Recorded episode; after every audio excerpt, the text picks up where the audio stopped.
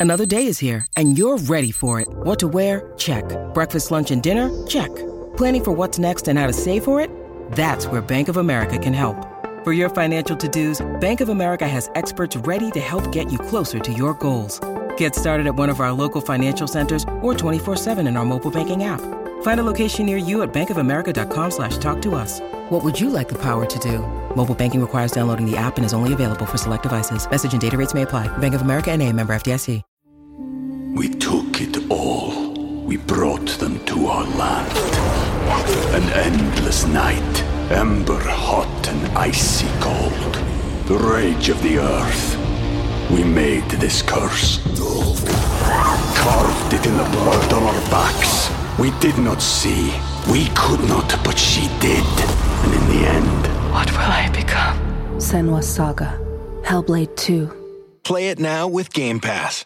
You are listening to the Next Best Picture podcast, and this is Dan Bayer's interview with the screenwriter for Tetris, Noah Pink, and my interview with the film's director, Jon S. Baird. It was the most beautiful thing I'd ever seen.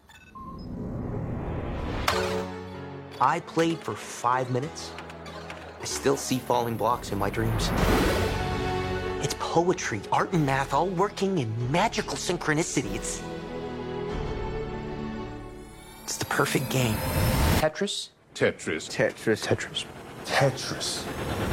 I don't get it. It's a combination of tetra, Greek for four, and tennis. Tennis. The Russian inventor, he likes tennis. Hazel, yeah. This game isn't just addictive, it stays with you. This is a once in a lifetime opportunity. Hank, only 10 other people in the world have seen what you're about to see. It's called the Game Boy. Package it with Tetris. Can you get us the rights? The Soviet Union had worldwide rights. Nothing gets out easily. I'm gonna go to Moscow. You're walking into a country that still considers America enemy numero uno. Okie dokie. You sure you don't have to talk to your wife about this first? Pioneers have to bet the house to win. But not literally. Listen. Have you ever heard our apartment this quiet before? Welcome, everyone, to the Next Best Picture podcast, where we are talking with Noah Pink, the screenwriter of the new film Tetris. Noah, how are you doing these days, and where are you these days? I I am well. Uh, I am currently in New York uh, ah. for a very very quick trip, um, and uh, sitting in a hotel room. Yeah, so I apologize for the audio. Oh, no need for that at all. Um, also in New York, I know how the audio can be here. so this story of how Hank Rogers managed to secure the video game rights for Tetris is crazy, insane, out of this world. I can think of all the adjectives to describe this story.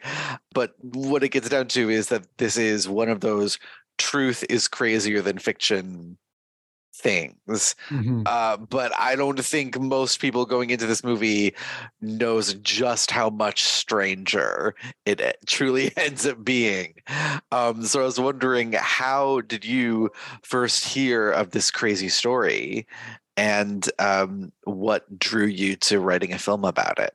Yeah, I, I mean, I, f- I first heard this story uh, in 2015 and you know as, as, you said look it's you know this is a on its surface a story about a guy trying to get the rights to a video game which you know as a pitch kind of sucks. But that being said i you know when i heard it uh something inside of me uh you know told me that i that, that that there could be a really interesting story here and so i went off and uh, did as you know as much research as I could uh, in in 2015, and uh, and I found you know what what really convinced me that there, there was a movie here was was was less the you know the ins and outs of the business dealings, but more uh, at at its core, this is like a story of a really interesting friendship. Uh, yeah, it is, and it, it, kind of surprising story of friendship mm. in a lot of ways. But I think a lot about the scene in the film where Hank finally meets the man who created this game Tetris and they look at the original version that's actually just the brackets and underscores and you know they get to nerd out a little over the coding and everything and we watch them in what feels like more or less real time like literally just change the game yeah. to you know make sure that all the the lines uh, disappear if you get them line them up at the same time. When writing this how did you figure out the right amount of like legal or video game jargon so that the average person can still understand what's what's happening. Yeah it's look it's it's always a balance. I mean you're gonna most people are gonna go into this movie having no idea that you know the rights to video games are sold territory by territory and and there's a difference between selling console rights and arcade rights and handheld rights. Um it's you know so we tried to do a, a, a very quick you know visual demonstration of what that is at the beginning of the movie. It was you know it took a lot honestly took months and months and months of going back and forth of like is this too much or is it too little? Um do do can we get away with not explaining it? I, I think at the end of the day, you know, when viewers watch this, they'll they'll understand, you know, I think we do a good enough job where people understand like how when you watch this movie, you'll see, you know, you, will get the gist of of the mechanics of contract law. I'll say, but it doesn't really matter because, like, at the end of the day, you know, the scene you just described is, you know, is the crux of the movie. Um, it's, you know, I before obviously going to um, going going to production, I had a lot of very long chats with the real Hank and the real Alexei, and they told me the story, which is the scene you described, uh, of Hank in Alexei's apartment, um, seeing the original iteration of the game, and and falling in love with gaming again. It's it's you know that's that's how hank described it. He he said he was you know so stressed from you know all of the business risks he was taking and all the family stress that he he was at a point in his life where he forgot why he was doing what he was doing. And i think we all can relate to that. Um and and it's that moment where he remembers the importance of play. Um and it really switches for him. And it's it's you know in in in and as a writer you know i i really connected to that because you know trying you know you spend years and years writing these screenplays and to be honest most of them don't get made uh and it's a lot of ups and downs and uh and you have to find joy in the process uh, otherwise you just can't do what you do and um and so that's I, I really you know it was it was kind of a defining moment for me, but also, you know, I think a, a really defining moment for the friendship in the film as well. Yeah. And um, you know, you talk about, you know, he finds that love of of gaming again. Mm. And I think that structuring the film the way you did with different levels and mm. introducing all the different players um, is very sort of fun reminder of you know the joy of gaming back to these simple games, you know, when it was kind of new. Was that always your idea to sort of structure it that way? Because like Tetris it's itself, while it has those levels, it doesn't it's not the way we tend to think of levels in a video game with like a final boss or something like that. Yeah. No, it's it's interesting. Um so in the first draft of the script, the way it was designed the the you know the breakdown of the script was designed kind of like the gameplay of tetris actually so it was like uh instead of level one it said you know it was like the opening screen of tetris and it was like one player or two player and and it was like one two one two and then it goes to one player because like hank's going at it alone and it's so it was it was you know it was a little more reflective of of the tetris game and i think we found uh through editing that it was just you know on like it didn't matter. We didn't have to be, you know, we didn't have to be faithful to the the original gameplay of the game, and it was a little more simple just to call it levels. And that was our, you know, our our editor Colin, uh, who you know who really added his spice to it, which which I think really helped. Because at the end of the day, this movie, look, there's a lot of serious themes in this movie, and there's a lot of stakes, but it's also, you know, we're we're we're trying to have fun here, you know, and it's supposed to be a fun, you know, it's about a game Yeah, totally. Um, do you think that that was the biggest change from your initial script slash concept to the final product, or was there something else?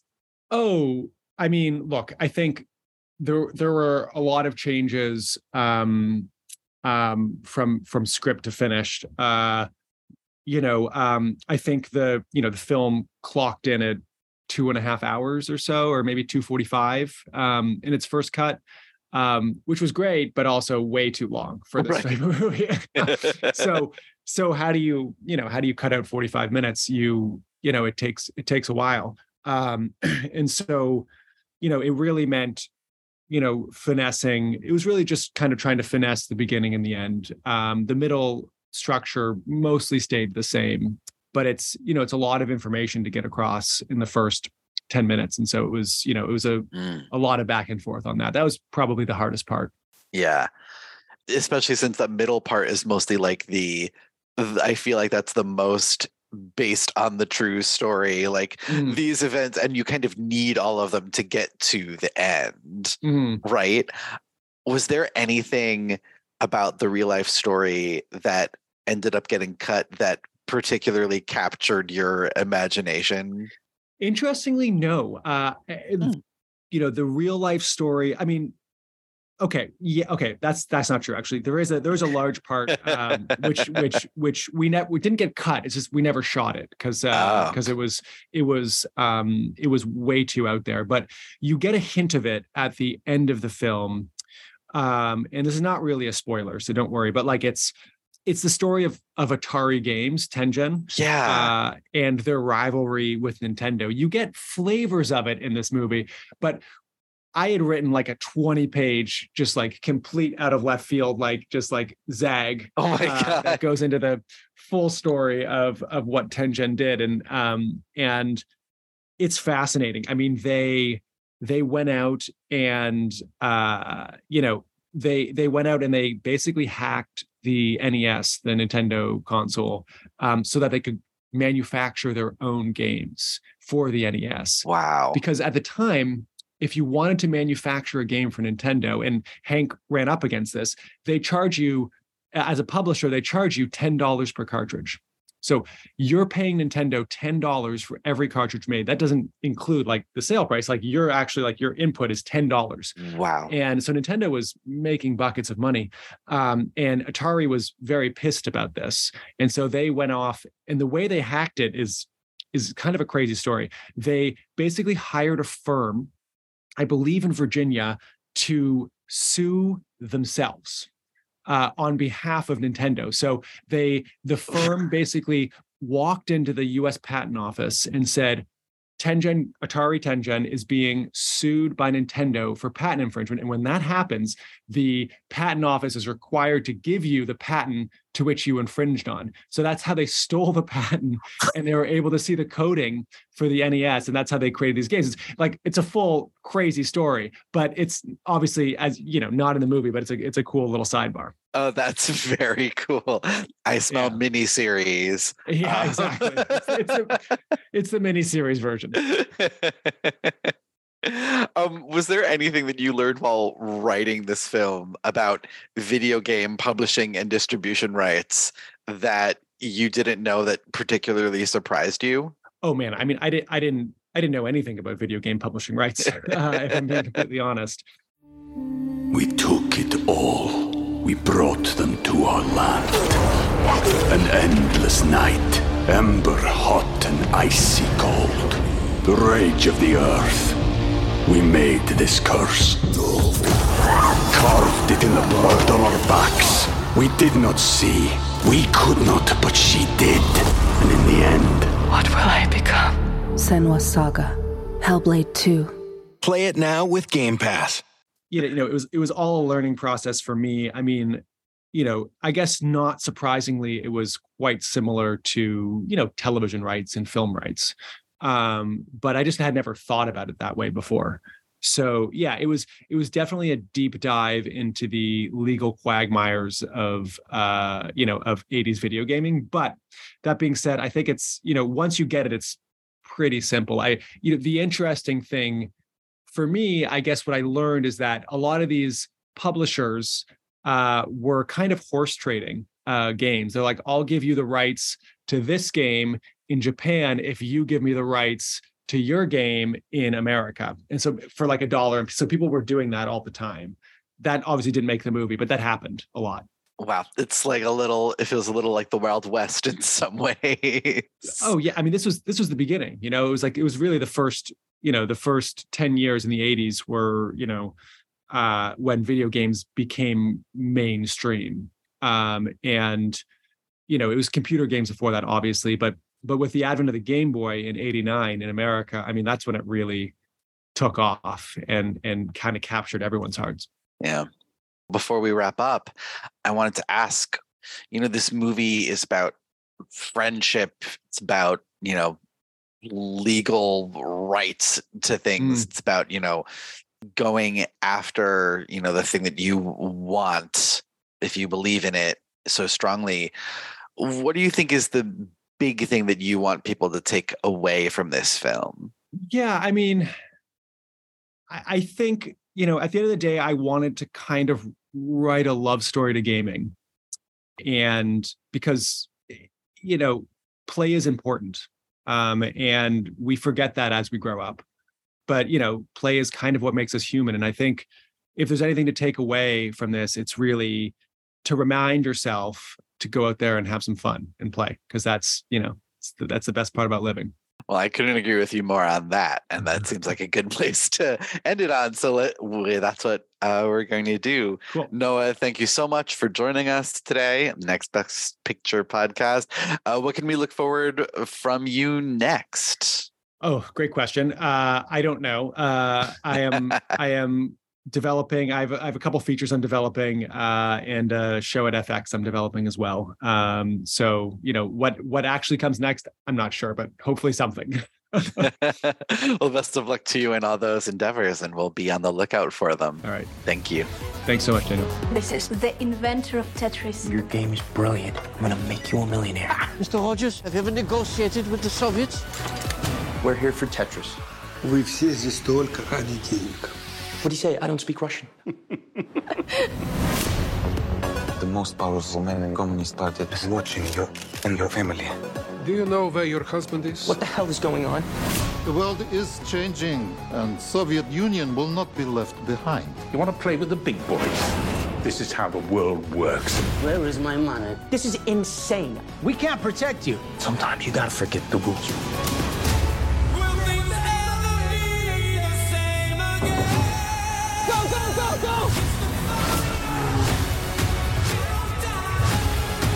This is criminal. The Soviet Union is about to implode.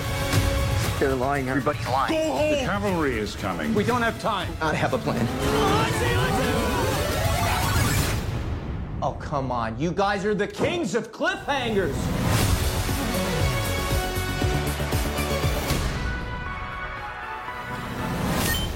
Not too bad. Jon, first of all, how are you? Good, how are you? Doing really well, thank you. I was very fortunate to see Tetris uh, quite a couple of days ago, actually, and I have to say, you made one hell of an entertaining film, first and foremost. Oh, thank you. Appreciate you saying. Never would have thought in my wildest dreams that the drama behind the making of Tetris was that dramatic, to say the least. Yeah, me neither. Right, me neither.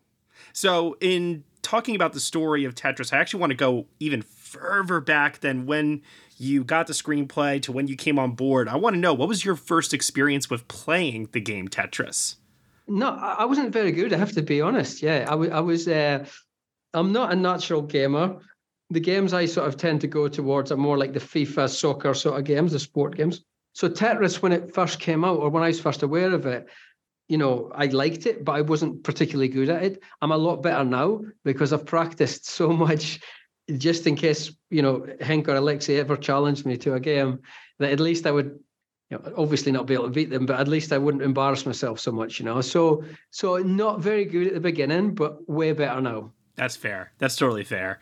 And so jumping ahead now to coming on board with the project, understanding the history behind the game.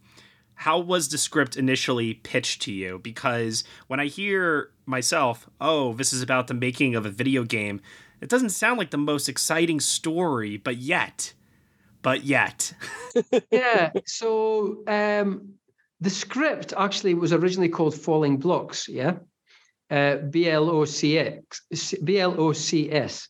Um, and I thought it was a really clever title because obviously hinted at, you know, falling blocks as in Tetris, but also the the the dissolvement of the of the Soviet Union as well. So I knew even just by the title that the content of, of it was going to be sort of Cold War thriller as well as something, you know, not just about this particular video game. So it had my interest on on many levels. And then when I read the story and realized how bizarre a story it was, then I thought, well, I had no idea about this at all, and I'm sure most people out there will have absolutely no idea, unless you're a massive Tetris fan and you you've looked up the sort of whole history behind it. But I think your average person in the street will not have a clue about this. And I thought, if I can create a movie that makes people feel how I felt when I first read the script, then I'm interested, yeah. And that so it was a challenge as well, you know, because it's quite a it's quite a complicated story and it's you know it's it's set across this this uh, you know four or five different countries and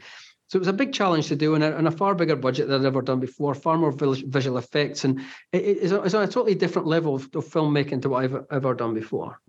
So that was something that, that pulled me in, and obviously having the ability to work with Taron and Matthew and these guys, uh, again was something that I, you know, could help raise my game to and and and and try and sort of challenge myself. So so yeah, it was kind of like a no-brainer, but especially when I read that title, Falling Blocks, I thought, oh, this is really clever. Yeah.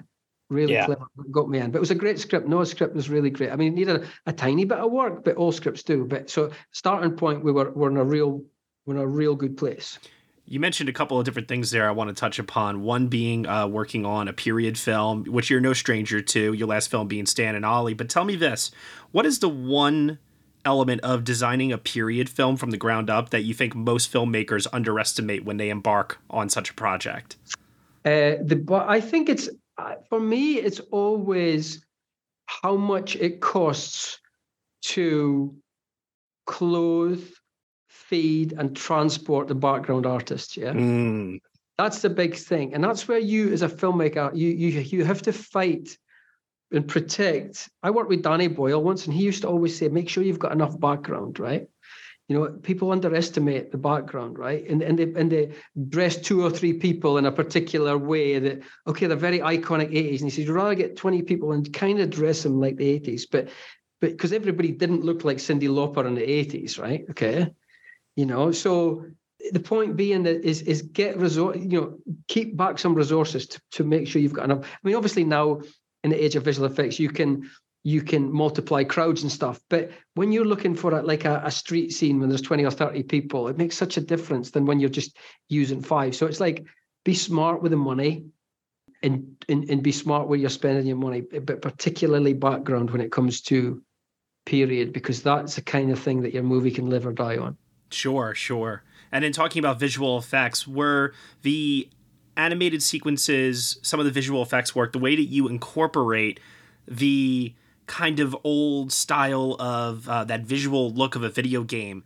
Yeah. Uh, was that in the screenplay or is that something you all came up with later on? And how did you incorporate that? Yeah, that wasn't really. The, the, I mean, Noah hinted it, hinted to it in the screenplay where it was like player one, player two, next level, game over, these kind of things, like chapter, almost like chapters, right? Yeah.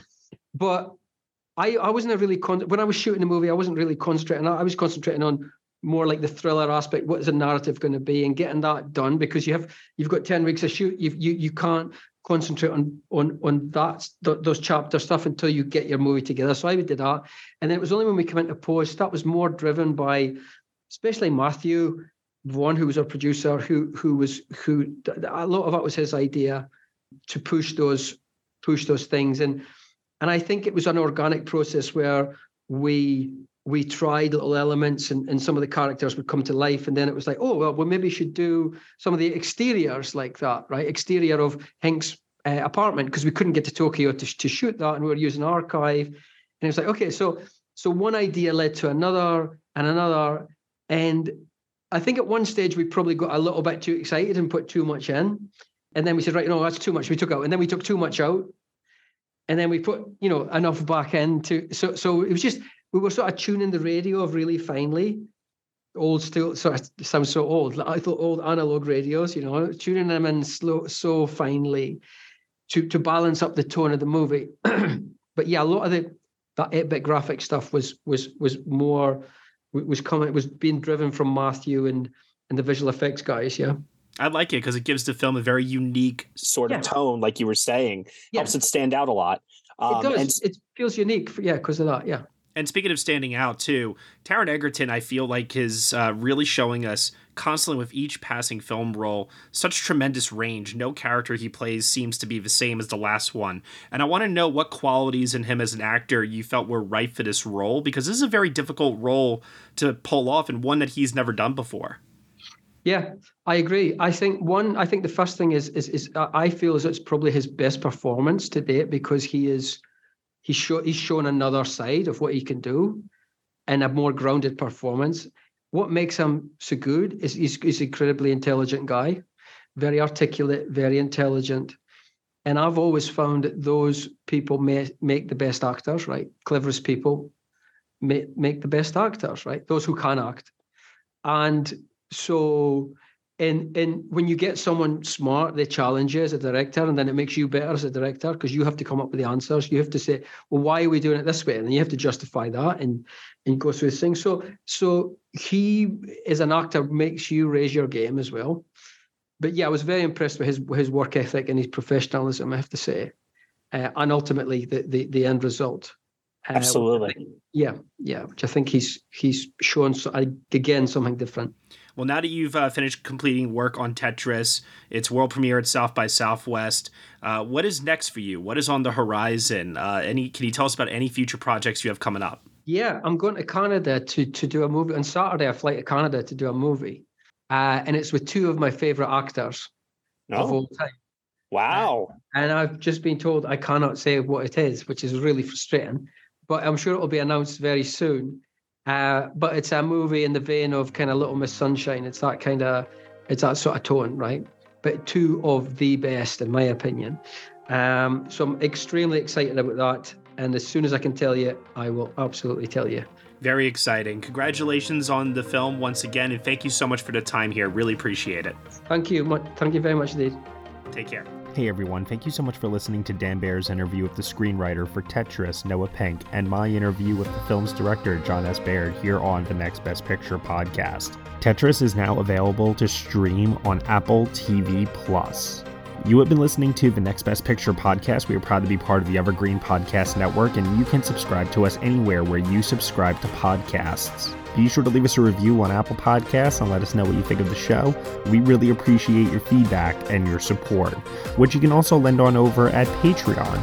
For $1 minimum a month, you will get some exclusive podcast content from us. Thank you so much for listening, as always, and we will see you all next time.